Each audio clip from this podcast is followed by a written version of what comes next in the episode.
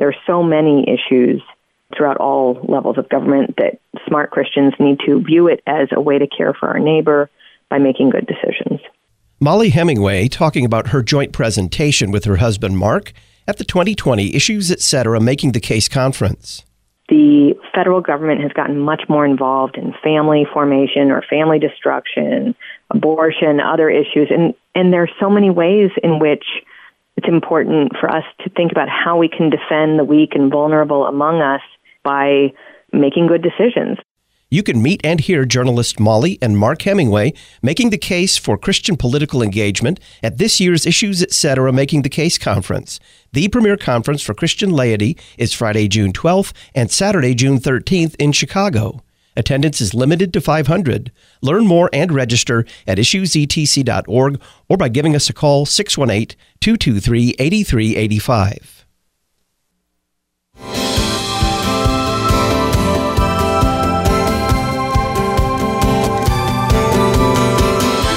I wonder if court historians won't look back on the early part of the 21st century as an era, at least with regard to the U.S. courts, that dealt a lot with something that most people thought was settled a long time ago. We even had a Religious Liberty Restoration Act that was unanimously passed, but 30 years later, we are struggling with religious liberty, the subject of the day that is so connected to so many other legal and social and moral issues. Welcome back to Issues Etc. I'm Todd Wilkin.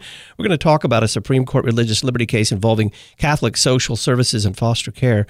Joining us to do so, Nick Reaves. He's legal counsel for the Becket Fund for Religious Liberty. Nick, welcome to Issues Etc. Todd, thanks for having me. Happy to be here. I know you've been watching this for a long time, and many others have outside the legal community. Why does the Supreme Court continue to hear kind of piecemeal cases when it comes to religious liberty and all of these other issues? Yeah, I think one of the reasons the court has had to continue taking these cases is that about 30 years ago, there was a decision called the Smith decision, which really made it more difficult for the Supreme Court to protect and for the government to protect religious liberty for individuals and for organizations like churches and social service providers. You also mentioned the Religious Freedom Restoration Act. That helped to expand to some extent the protection that only applied to the federal government. So a lot of the cases you see today are states taking action against religious individuals or religious groups. I think the other component you see today is that as other rights expand and as other rights come into conflict, or at least a perceived conflict, and I don't, I don't think there is a conflict in this type of case, for example, um, a perceived conflict between, for example, the ability to foster and adopt as a same-sex couple and the ability of, of a Catholic agency to serve kids in need, that often leads to conflict. Give us the uh, who, what, where, why of this case that the court has agreed to hear, Fulton v. City of Philadelphia.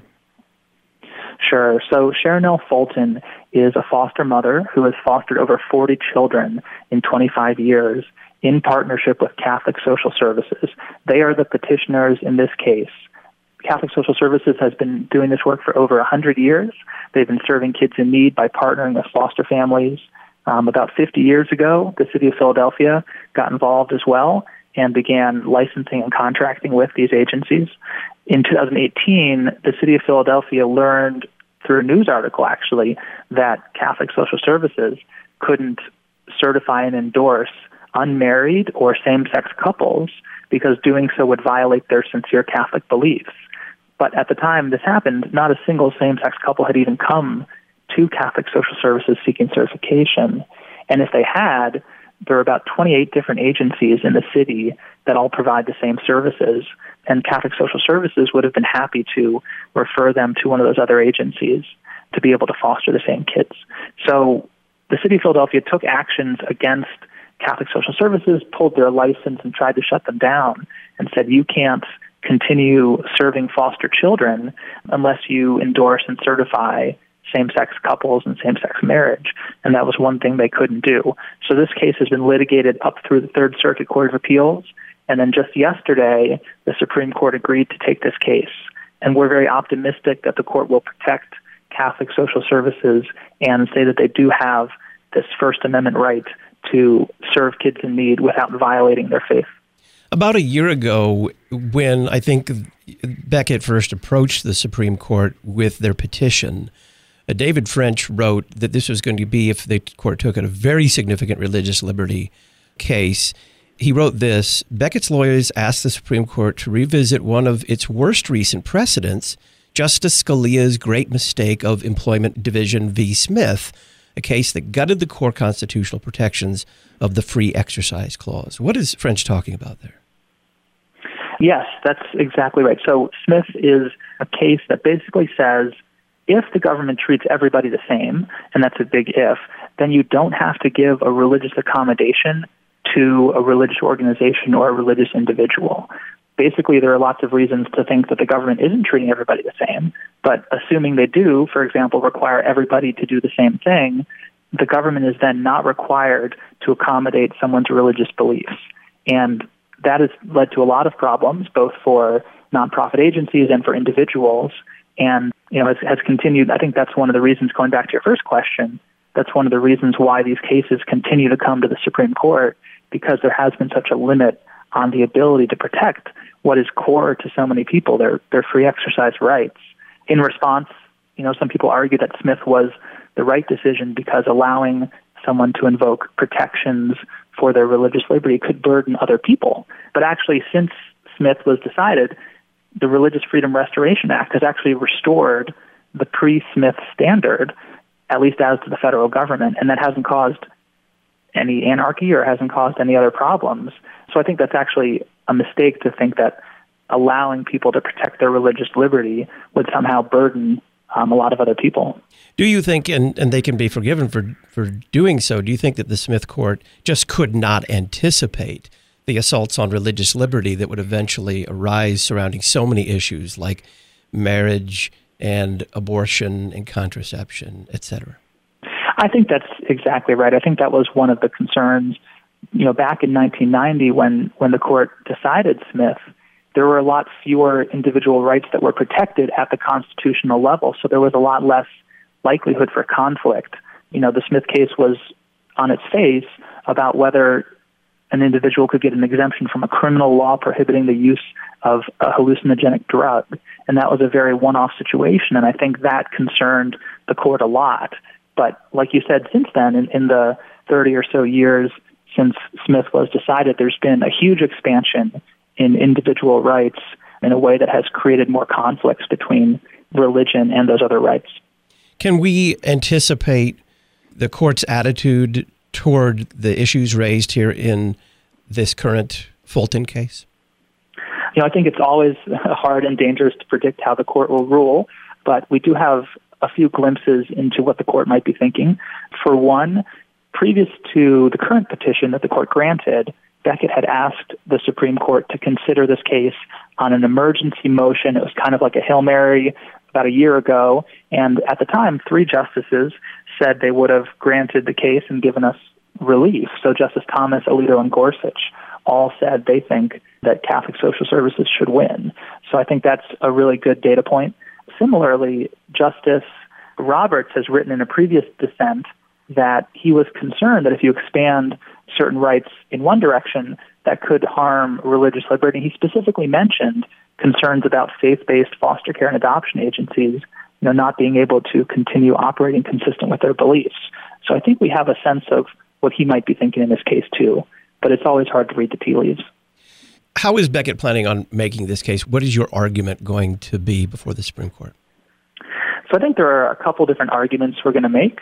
One is that we've been talking about the Smith case. One is that Smith should be revisited. The court needs to reconsider its decision from 1990 because of all the problems it has created. It's um, like you said, it's made all these religious organizations continue to have to go through expensive and protracted legal battles to try to defend their rights. It's led to, you know, more animosity. Actually, you know, often I think this is a great example when there's a clear protection for religious liberty, you have a, a more, you know, live and let live, diverse system of organizations that can help kids in need or help the homeless or whatever the situation may be.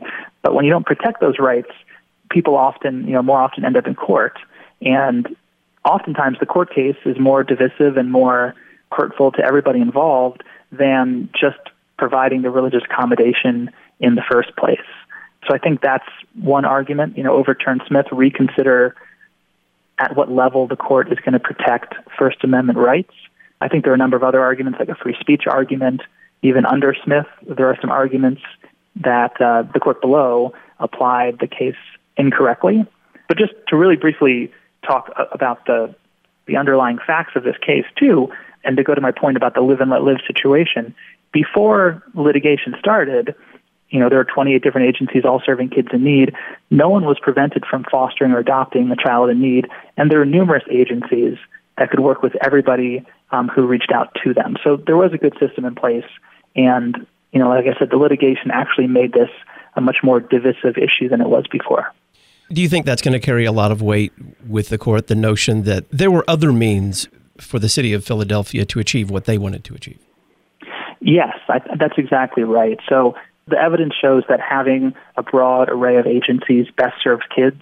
There are, for example, some foster parents that only religious agencies are good at recruiting, some foster parents who wouldn't want to foster or adopt unless they could work with a faith-based agency. Similarly, there are some foster parents who might prefer to work with an agency that specializes in serving the Hispanic population. So having a diverse array of agencies is the best way to serve the most kids in need. And the city of Philadelphia is currently in a foster care crisis. They need more families. The city is basically, you know, in some ways shooting itself in the foot by trying to close down a successful agency that has a hundred year history of recruiting and training and preparing foster parents, but saying we don't want to work with you just because we disagree with your sincere religious beliefs.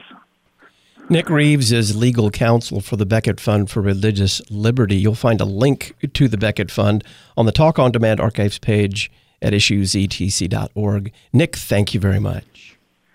No problem, Todd. Thank you. Brian Westbrook, Executive Director of Coalition for Life based in St. Louis, is going to join us on the other side of the break. We're going to talk about abortion sidewalk counseling. Now, what do you picture when you hear that sidewalk counseling outside an abortion clinic? A contentious argument, maybe yelling and screaming with lots of signs and pickets. Well, not so much. We'll get a picture of abortion sidewalk counseling with Brian Westbrook next.